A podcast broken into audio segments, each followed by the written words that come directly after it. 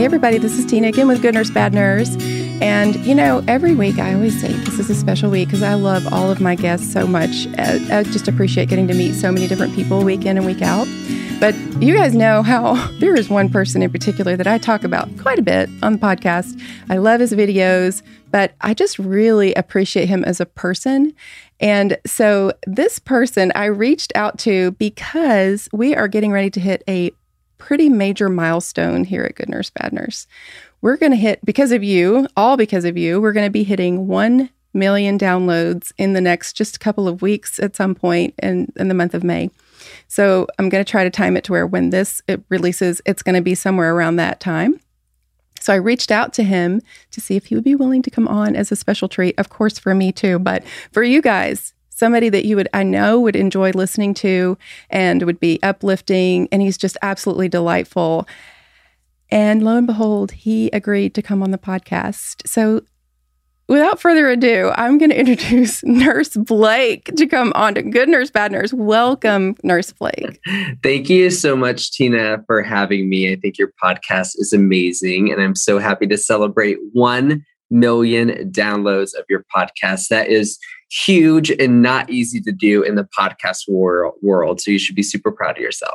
Thank you. It is, it's quite overwhelming to think about. And I certainly never planned it or imagined that it would happen when I started. We're actually also about to hit our 3-year anniversary, which it just happened to coincide. We started it around the end of May, 3 years ago in 2018. And it was really as a way to... Well, I guess what I'll say is when I first started nursing, I was very discouraged. And I think that I didn't understand that the first year or so is very, very difficult, but that it gets better.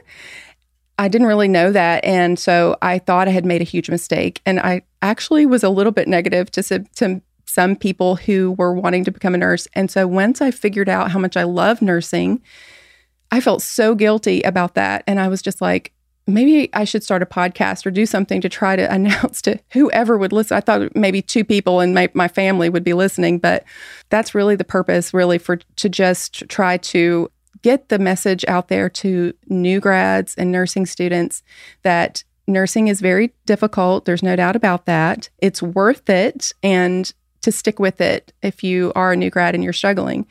So that just turned into, I don't even know what. It just kind of took on a life of its own, and I'm just along for the ride. So I love that. That's awesome.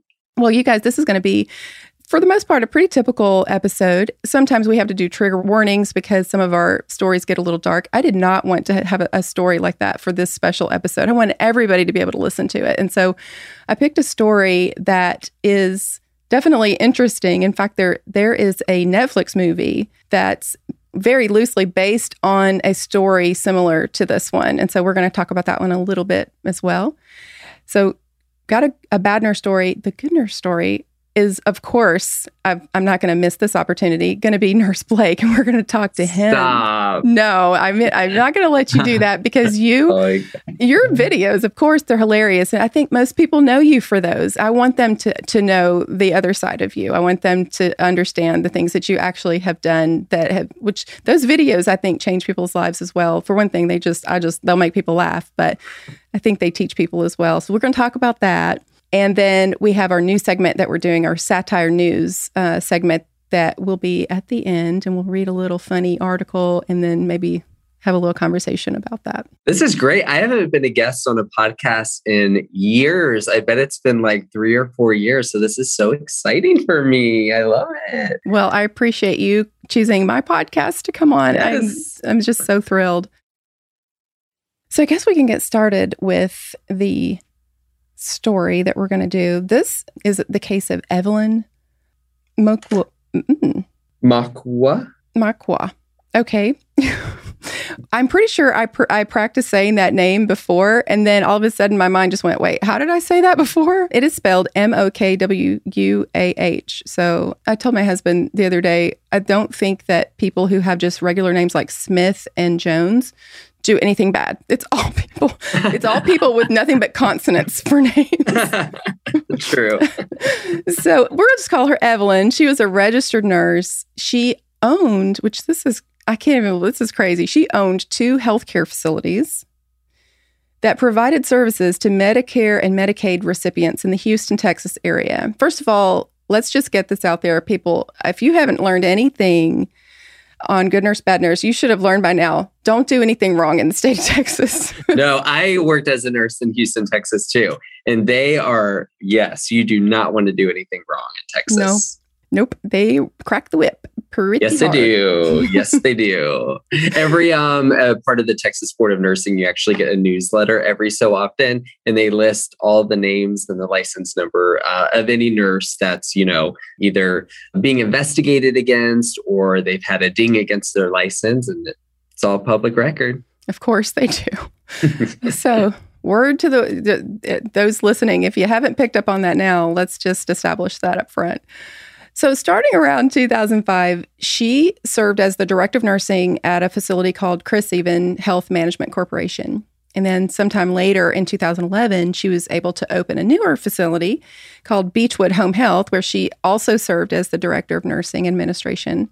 So about 3 years into her first venture in 2008, she caught the attention of Medicaid and Medicare Services Task Force. Does not sound like the type of organization that I want investigating me. So their headquarters is literally located down the street from where she was operating these facilities. I cannot imagine the boldness of this woman. They were investigating her for filing erroneous and extra claims. They said that there was evidence that she billed Medicare and Medicaid for services like home health when they really didn't qualify for home health. They claim that she paid recruiters to find patients who were Medicare and Medicaid beneficiaries just to get them into her facilities, and then would pay doctors off to sign off on their falsified plans of care for those patients. She had a whole team, whole team of people. I know. It's unbelievable. Over the course of 8 years, up until 2016, when she was caught, she would defraud Medicare of over $20 million. $20 million. I have no idea how people live with themselves knowing that they could be caught at any moment. Like, I don't know how you enjoy life. And if you can buy cars and you can live in a mattress or whatever it is, your lifestyle you're trying to afford, I know that when I get home after working a shift, if I reach into my pocket and find 2 Tylenol that I forgot to return, I am sweating bullets and expecting the FBI to knock down my door and raid my house. Right. For sure. Totally. I don't get it. I worked as a care coordinator at a level 1 trauma center in Seattle, Washington. It's very much like a social work role, like you're caring for patients. And if they need home health, you got to go through all the paperwork. And that is not an easy process. It's a long process. And you do have to get sign-offs from the physicians or the doctors or nurse practitioners. And the fact that she did this and falsified documents, it's wild. It's very wild. And it's just the thought of her being able to recruit other people into it, physicians. It's just crazy. So although it's not entirely clear exactly where or when she met this other nurse, but she met this nurse named Amara. And again, Oparanozzi is her last name. I'm not making this up, people.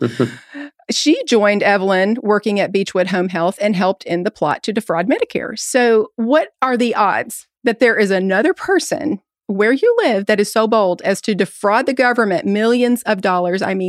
Statistically, that can't be very likely. And yet there they were running at each other on the beach. I cannot even.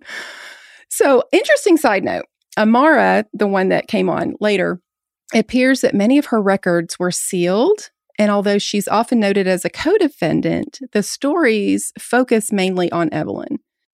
So Amara had her own legal trouble separate from from this whole case.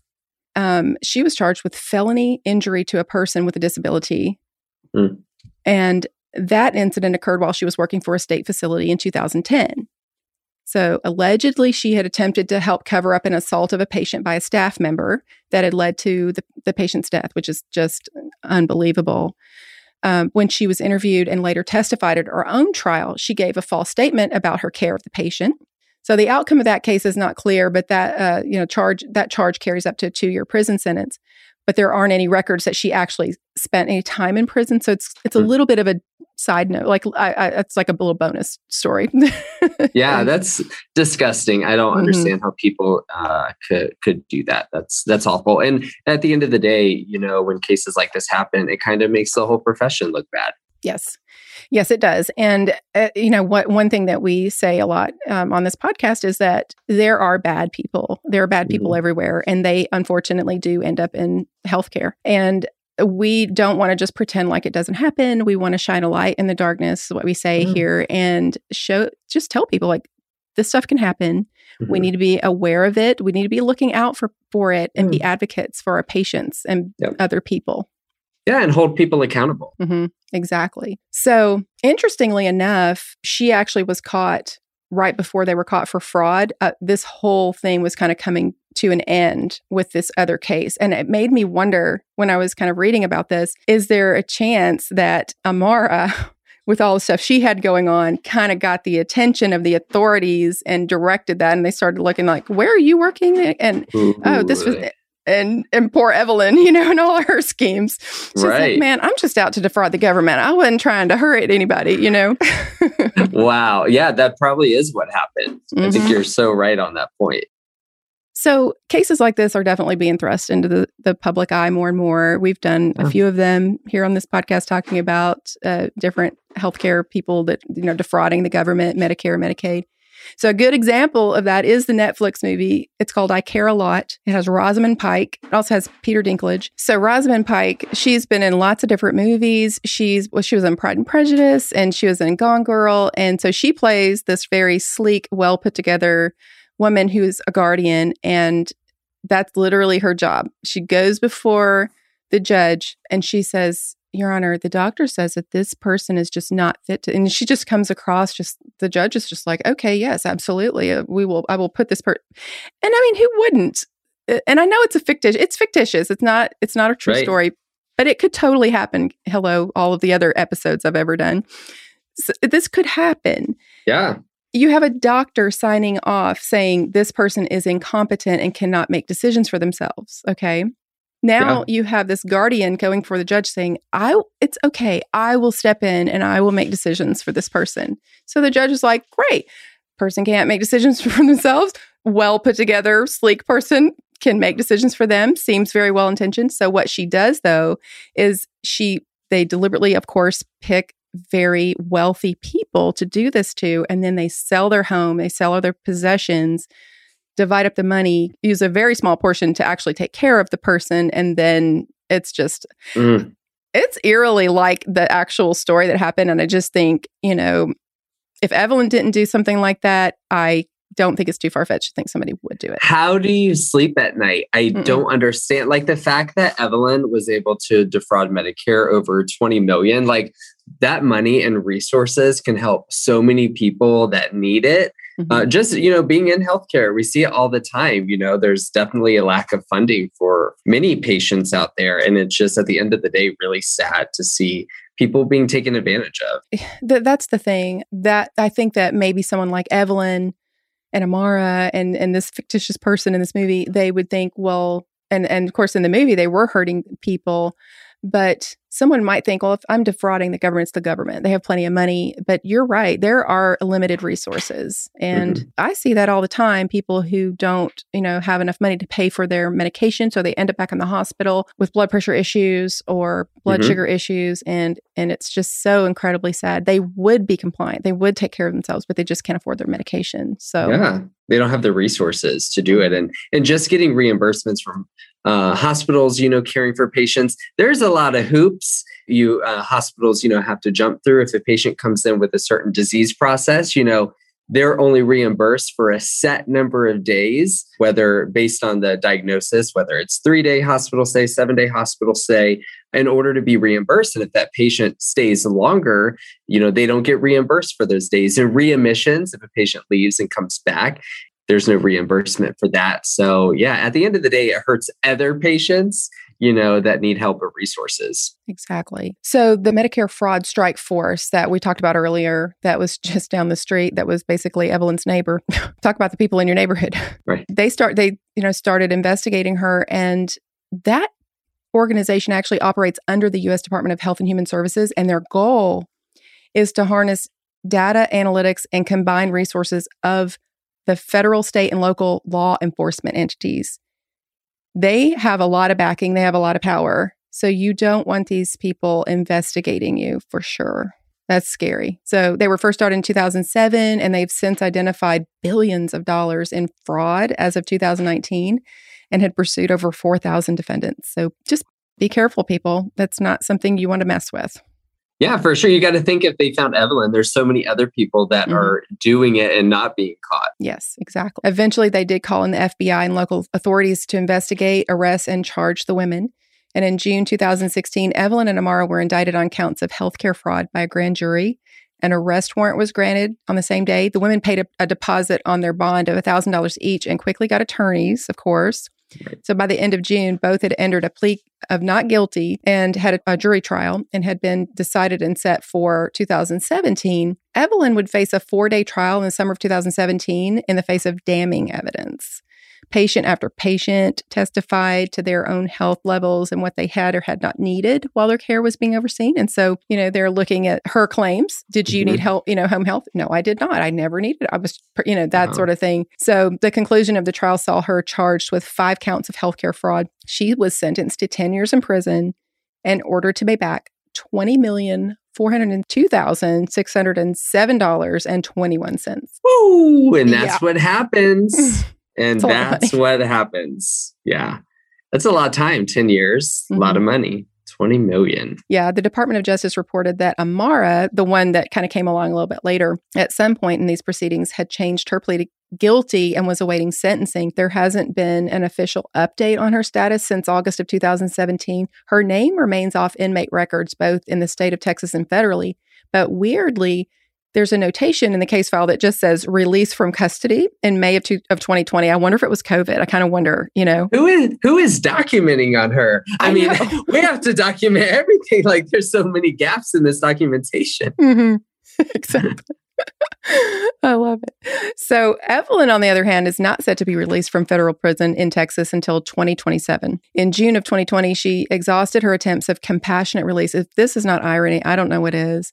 Due to her husband ailing with early onset Alzheimer's, which is horrible, of course, for him. Awful. The courts ruled that her 2 children would have to be responsible and that she did not qualify for release. So, and this is sad and very distressing for them. I would never, Right. For sure. Horrible. But you have to just see the irony there that she spent most of her life building up a business that was meant to take from people. Yeah. And then she's now unable to care for the person that's closest to her. So that's just sad. It's sad. Yeah. At the end of the day, it's just horrible that, she even took advantage of those people. And when you do that, you unfortunately have to pay those consequences. I guess we can get into our Good Nurse story. And oh my gosh, here we are. So it's your time to shine. Like, I'm serious. I want to celebrate all the amazing things that you've accomplished as a nurse and an activist.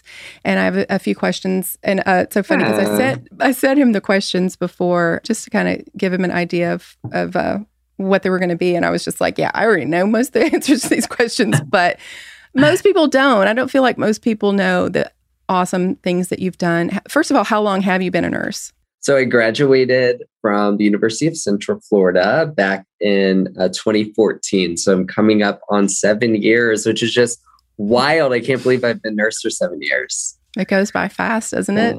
It goes by so quick. I've been lucky enough. I've worked in many different settings in many different states. I've worked in Florida, South Carolina, Texas, and Seattle, mostly at level 1 trauma centers. That's definitely my background and what I like to specialize in. I like the sound of an ambulance. I like the adrenaline rush. And I worked in different roles in those settings. So anywhere from, working as a staff nurse in the ICU, liver transplant ICU, to working in injury prevention, doing more community health, trying to prevent falls and motor vehicle crashes. And I've even worked as a care coordinator, which you talked about a little earlier in the podcast. at one of the level one trauma centers. So, you know, assessing the patients that we had on our trauma surgery unit and making sure that when they went home, that they were ready and had all the resources that they needed, you know, to be able to recover. Such an important role, and one that I think that a lot of nurses, especially new nurses, don't know a whole lot about. So that's really cool. There are lots of roles that nurses can do, not just bedside. We need bedside nurses, of course, but there are lots of different things you can do if for some reason you decide that's not something you want to do or maybe don't want to do anymore. Maybe you don't want to go PRN. Care coordination is definitely something you could look into. Yeah, it definitely made me realize the importance of the discharge process. You know, I think we put so much importance on the admission process, and we should putting the same amount of energy, if not more, in the discharge process. Because once that patient is out of our care, we need to make sure that they're safe, that they can heal, have the resources that they need to, you know, prevent further injury or prevent even a readmission. So I let nurses know, like, whenever you're discharging, it's definitely a process that can be easily rushed, especially when you have pressure on the hospital to turn over rooms and get, you know, patients out. And as a nurse, it's so hard, especially whenever a patient is not ready. And I was getting put pressure to discharge a patient, I would always fight and advocate for that patient. No, that patient needs another night. No, that patient's not ready. But the discharge process is one that you can rush. So definitely slow down and make sure the patient has everything they need to be successful when they go back, you know, to their home, whether that's a house or maybe that's a homeless encampment, you know, whatever that patient's home may be. Yeah, exactly. I've done a few stories about some patients who were released too early or were released and kind of no thought was given to where they were going to go, and out into the cold with no shoes and just in a hospital gown. I mean, just shocking things like that can happen, that it's just, I feel like, just really unnecessary and horrifying to think of. So we've talked about a few of those stories, unfortunately, that have happened. Hopefully not too many of those happen. So are you married? I am married. It's actually our 5-year wedding anniversary to my husband, Brett. We actually started a little podcast together because he has been with me. We've been, you know, together over 10 years. And so he's been with me before I got into nursing school, through nursing school, as a nurse. So he has a very interesting perspective on nursing and healthcare that we love to talk about. I've shared so many stories with him. I'm sure he could pass the NCLEX maybe,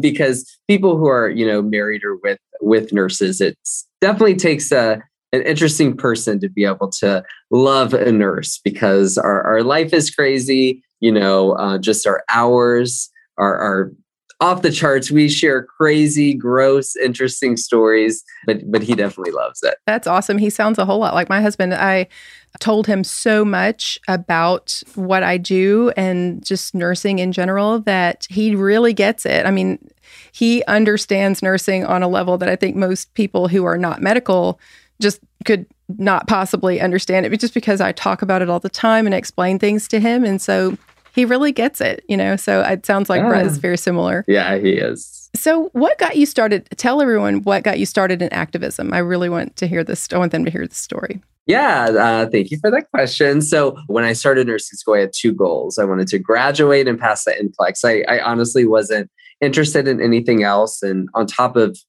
nursing school, I was working part-time night shift as a patient care tech in the neuro ICU at a level one.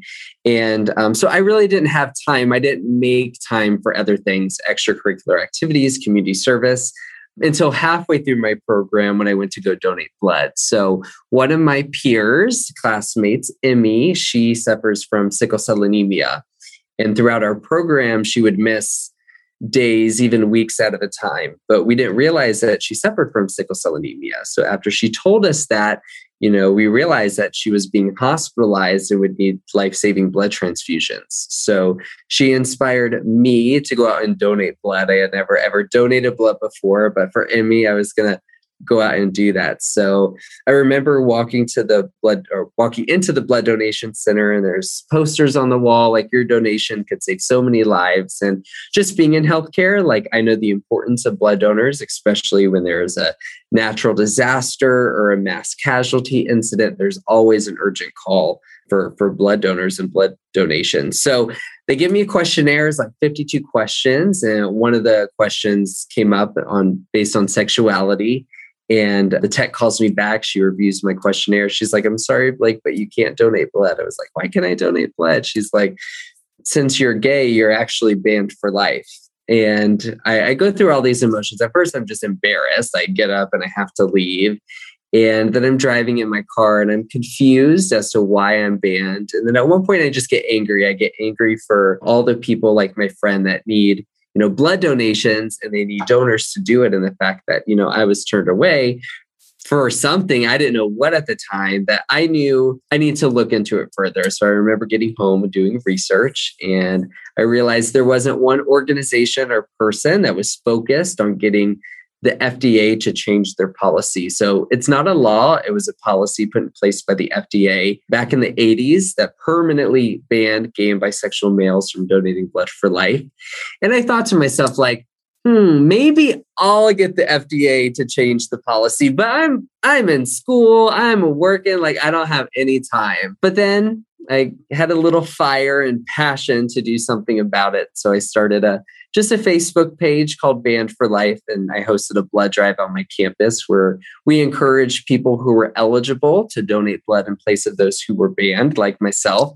And we also collected petition signatures, just raising awareness on the policy, because I even talked to people today, they had no idea that people were being banned for life due to antiquated, outdated policies put in place over 30 years ago. So this was my new passion project. So I was doing blood drives around the country. We were collecting petition signatures, and it was all by the work of, you know, my peers and people that follow the Banned for Life Facebook page. And so we fought for 2 years, the FDA, and put pressure on them to change it. And in December of 2015, they announced and voted that they were lifting the lifetime ban. That's just, it's remarkable for so many levels. Just the fact that you were in nursing school when this kind of hit, that's a lot for anybody to do. Just nursing school itself. I couldn't do anything when I was in nursing school. I could barely turn around. I know, right? I couldn't open a door. I was just like, I forgot how to use doorknobs. It's just so much. I'd love, though, that you saw, first of all, you saw a need for your friend and you wanted to do something that a lot of people probably would not think to do, and that is to give blood for her. But then, you know, going and seeing this injustice and how that affects people on so many levels. Like, it obviously affects the people who aren't getting the blood that they need. When we have a blood shortage, it baffles the mind that someone didn't think about this sooner. But also the strain and the stress that it puts on the psyche of the people who are going to try to give blood, to try to do something good, and then to be told that. I think that... Right. People who, and I've said this before, but people who, you know, children who realize as they get older that they are homosexual, they have to go through so much mental stress and strain. It's very difficult because a lot of times they are realizing that they're gay before they actually say it out loud. And so the people around them are saying things, are making jokes, they're using gay, or, you know, I'm not even going to say the words that they use, but they use words trying to be funny. And they don't realize, they're not directing it at someone who they think is gay, but the people around them are, and they know it, but they haven't said it out loud.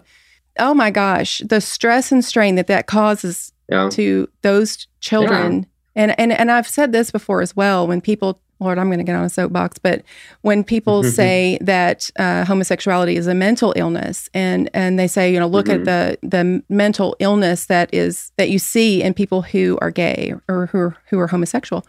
So my thing is that I am not at all surprised, because of the way that these children are brought up and then what they witness around them, who would not have.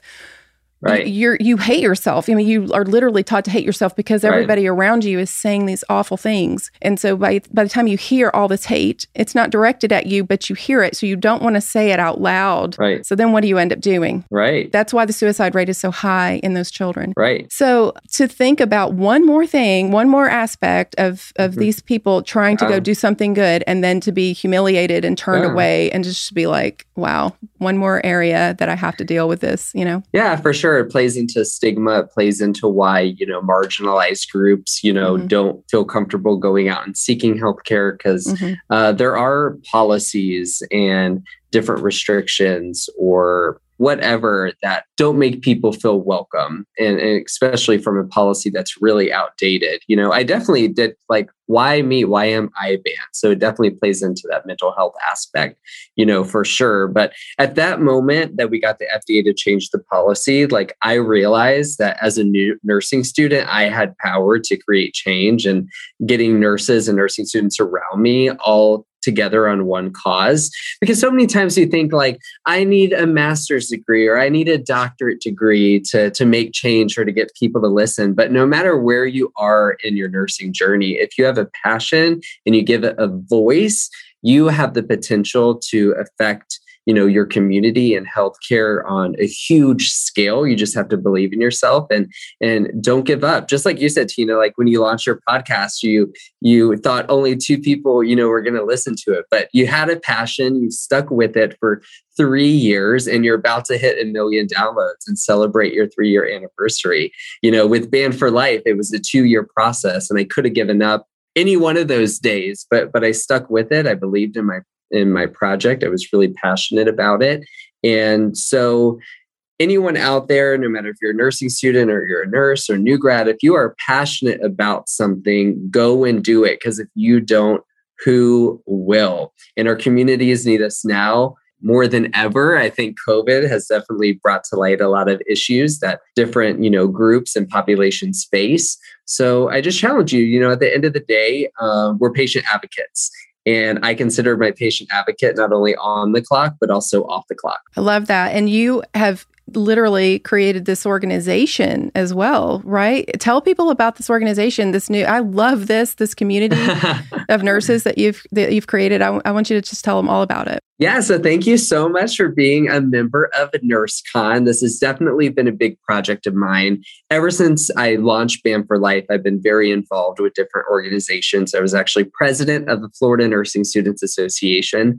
And because there are 4 million nurses, over 4 million nurses in the US, it's so great to see nurses come together to create change and just talk. But so many nursing organizations out there, they definitely put people in little groups, whether you're the Med-Surg Nurse Association or the pediatric or the trauma. So I decided to launch NurseCon, which is a nursing organization where no matter where you are in your journey, no matter where you live, you could become a part of NurseCon. So what's really cool about the community is we have anyone from pre-nursing students to nursing students to CNOs, deans of nursing colleges, all in the community interacting with one another. Because at the end of the day, when we take our badges off and we remove the titles behind our name, we're all nurses, we're all in healthcare to do one thing, and that's really to care for others. So a part of being a member, you get access to free C&E courses, which are super fun and interactive. We have new courses every week. We have special discounts for our members to different brands like Scrubs and Beyond. We also have wellness classes like yoga and meditation, because how many times do hospitals or facilities tell us, you need to focus on your mental health, you need to be more resilient, but they don't offer any resources. So we have custom meditations and yoga for nurses, like pre-shift stretching. Maybe you lost a patient one day, and we have a meditation on loss of a patient. And we have new wellness courses coming out every week. And of course, our awesome community where everyone kind of chats and interacts on a daily basis. So that's NurseCon. We just launched it a few months ago. And I want to thank you, Tina, for being a member. And you're also coming on NurseCon at Sea next year. I am so excited, sailing out of Miami. It's going to be so much fun. And I actually want to invite you to record your podcast in front of a live audience at NurseCon at Sea. I cannot even, you guys know, I know everybody listening to this is going, she must be losing her mind right now. Yes. I want you to record an episode live of the Good Nurse, Bad Nurse on NurseCon at Sea next year. I absolutely will love to do that. I am so excited. That is wow, what a dream come true that is for me to be able to do that. It's really hard for me. I was just so excited when I got my ticket. Kiki and I got our tickets, and my husband, and we were so excited, and another friend of ours from work, and we were just like, oh, I can't wait. COVID had to come along. Oh my gosh. I know. Oh, so upset. But you know what? It's okay. It'll be fine. There was a lot of worse things that happened. It's one more year that we have. And, you know, if it had happened this year, I wouldn't have gotten this opportunity. I mean, I am so thrilled to be able to do that. That's very exciting. And you guys listening, I don't know if it's sold out. I think we're like 92% sold out. We only have a few interior rooms left. But if you want to join, you can at nurseconatsea.com. And thank you so much for being patient. I never expected a pandemic, to impact our sailing, but thank you for your patience. It's what I work on, full time now is NurseCon and NurseCon at Sea, because I'm so passionate about bringing nurses together and letting other nurses kind of share their stories and lift other nurses up, because nurses are incredible. And that's what I love about your podcast is you are able to, share stories of bad, but more importantly, good nurses out there that are saving lives. Because even in school, when they talk about an incredible nurse, it kind of ends with Florence Nightingale, who is incredible and definitely one of my main influences in my nursing practice. I talk about her all the time, but there's so many other nurses that are alive today that are out there doing amazing things. Yes, absolutely. So you guys go look up NurseCon, go to nursecon.com. It's nursecon.com, right? Yeah. And we don't have an app yet, right? It's coming soon. It's coming. I'm excited about the app. Yes, I'm super excited about the app. But you can go to the website. And the thing about it is, if you think about how, if you're on Facebook or another social media group like that, and you can connect with like a group of nurses, it's so much fun because you can like talk to each other. But this is literally the whole community is nurses. It's all sorts of different types of nurses. And Blake is on there interacting with everyone. It is so much fun. He does a happy hour once a month. Every month. So much fun. I'm telling you, you guys, you definitely need to go to nursecon.com and just check this out. The CNEs alone, to have a more fun way of getting CNEs instead of the typical, dry stuff. So and everything's included. Some people are like, if I pay for a membership, how much are CNEs? It's like all included in your membership. And what's so cool is we have international nurses from Australia and the UK, and it is just so cool to interact and see, how their practice is different, but how we can relate to the same things. Yeah, you guys, there are actually, we have a lot of international listeners, and we've had people on the podcast. We've had nurses from the UK, a nurse from Scotland, Australia, all over that have been on this podcast, and they listen. So you guys don't think that you can go to NurseCon as well, and we can all just kind of like interact with each other. Thank you all so much for sticking around for our new nursing news segment. Not Necessarily Nursing News is brought to you by Live Well Health. They understand that health insurance as a nurse is complicated, especially if you're a travel nurse or working PRN. Just go to goodnursebadnurse.com today and click the Live Well Health link to let them show you all your options for health insurance and find a plan catered to your needs and budget. That's goodnursebadnurse.com and click the Live Well Health link. Well, I guess that brings us to the Not Necessarily Nursing News segment. And, in full disclosure, you guys are listening to the episode that I recorded with Nurse Blake. And in all my excitement and nervousness and anxiety about actually recording an episode with Nurse Blake, I literally got off the Zoom call with him and realized I had forgotten to do this segment. So I asked my husband to come on and just record this little tiny segment. Called In the Bench. Yeah. Which is funny because he actually helped me write this article. And it's really, I love the article. And we got the idea because it's Nurses Week. Nurses Week was coming up a few weeks ago. And I was talking about how it's so ridiculous that nurses all literally are taking up money to buy items to go into baskets that get auctioned off to give nurses, to go into like these nurses' funds. It's like nurses are taking up money to give each other stuff. And like, It's ridiculous. You've actually done that a few times. Well, we have. And so I don't remember which one of us came up with the idea, but it was so funny that we just sort of to start talking about how funny it would be if nurses, you know, got together and were taking up money and then kind of got themselves into trouble. And so we came up with the idea. So this article is called Nurses Arrested for Accidental Ponzi Scheme Intended to Fund Pay Raises. In an effort to help hospital executives struggling to find funds to give pay raises to nurses, two nurses at One Step from the Grave Medical Center accidentally found themselves arrested and charged with starting a Ponzi scheme. It all started innocently enough, explained Nurse Patty. We felt like we deserved a pay raise, and we just thought we'd do what we always do when faced with an impossible situation and just take care of it ourselves. Knowing that hospital executives were already overburdened with the financial responsibility of renovating the front lawn statues dedicated to past hospital executives, the nurses decided not to bother them with their insignificant request. Instead, they began to take up a collection from other nurses that they could then use to give pay raises to each other. Sounds simple enough. Their plan started to unravel when they realized they would have to keep the collection going indefinitely. The nurses are not being accused of masterminding the scheme in order to get rich or bankroll a lavish lifestyle. On the contrary, it appears a desperate attempt to boost morale and keep more nurses from leaving the bedside. Alas, it just spun further out of control as the two ended up mortgaging their homes and selling priceless family heirlooms to keep the pay raise scheme afloat. So that was so much fun to write. I had a lot of fun writing it. We went back and forth, kind of tweaking it. And obviously it's satire and it's meant to, you know, exaggerate and kind of make fun of the fact that, you know, obviously nurses don't get paid what we deserve.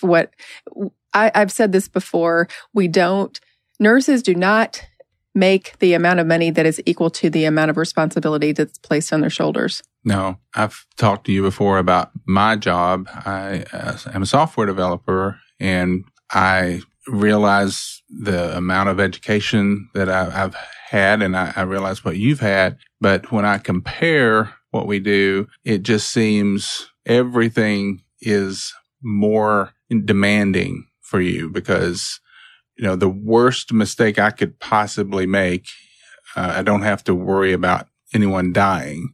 And I don't have to worry about losing my license so that I can't practice my profession anymore. And I don't have to deal with the public. So it's just on and on. Everything seems, you know, out of whack when it comes to nurses' pay. Yeah. And it's not just that we have so much responsibility. That's one thing. We have all the responsibility that they also require that we are highly educated and highly skilled. We are required.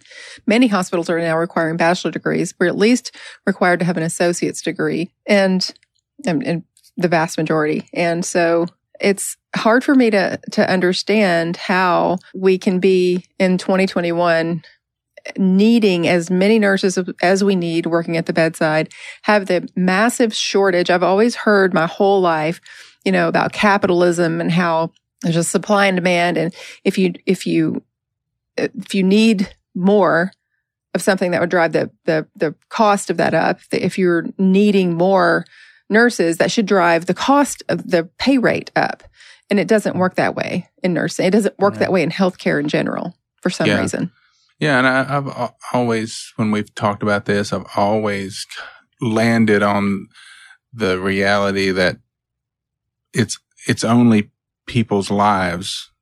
It's not about money. So there'll always be the next person. If things go wrong and someone dies, I'm not sure that it affects the bottom line for a hospital. Yeah. Yeah. And I don't think that there's it's not like there's one person that's sitting there going, well, do I let someone die or do I pocket the money? It's not that cut and dried. It's just that making the choices to run hospitals at such a lean margin, you know, to where you have just really barely under enough staff for every single department, every single type of position.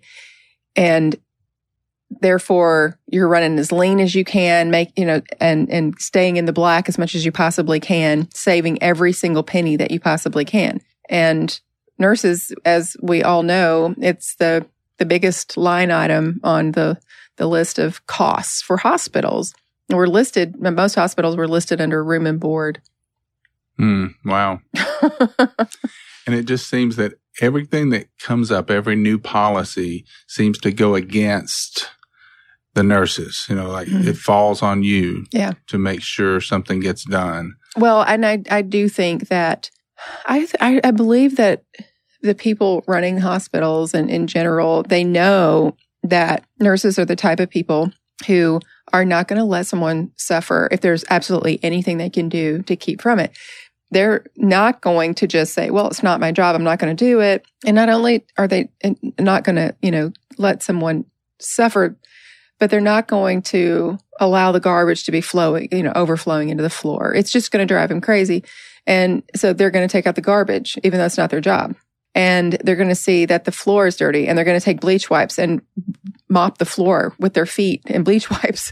And they're going to do what they can do, anything they possibly can do to try to make everything better, make everything look nice and run efficiently by doing other people's jobs because there's not enough staff. And what ends up happening is, oh, you mean we're actually doing okay? I mean, yeah, we were understaffed for a while, but we seem to be managing okay. Maybe we don't need any more of the staff. And it's because the nurses just keep absorbing more and more and more. And it's eventually going to break. We can't just keep this going on indefinitely. But I thought it was a funny way to kind of get that conversation out there. I think it's definitely something we have to keep talking about and bringing awareness about, because we, at some point, I don't want to stop being a nurse. I want to be a nurse. So I want to figure out a way to make things better. I think educating the public is a good place to start, because I know before you were a nurse, I had no concept of what nurses do and what they know and what demands are placed on them every day. And so I have a high regard and respect for nurses now that I know, and I think people in general would feel the same. They just don't understand. Yeah. I was that way too before I became a nurse. I became a nurse, you know, I was older and I didn't understand it either. So I think that we do all have a responsibility to try to, you know, band together and educate people about this so that maybe something can be done. I don't know. Thanks for coming on the show and helping me fix my big faux pas. So somehow I managed to get myself through that and not make a complete fool out of myself, I hope. But I appreciate you so, so much. You just have no idea, for coming on. Just remind everyone of all the ways that they can reach you. Where all can they find you? Yeah, if you want to find me, you can follow me on Instagram, Facebook, TikTok. You can subscribe to my YouTube channel. And also, you could always find me at nursecon.com. And you guys know you can email me all of your complaints and all the stuff that I said wrong. I love it when you guys email me. Please be nice. Gosh, sometimes you guys are just like smacking me on the back of the hand. And I'm just like, I'm sorry, I didn't mean to say something wrong.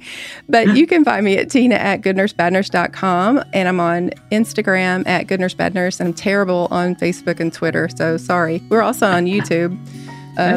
We're trying to get better, aren't we, Kiki? Not as good. The podcast is my baby, and so the other stuff is sort of like, you know, I try, but we do the best we can. And congrats again on 1 million downloads. Thank you. And also, I just want to remind you guys that even if you're a bad girl or a bad boy, be a good nurse. Yes, I love that. Yes.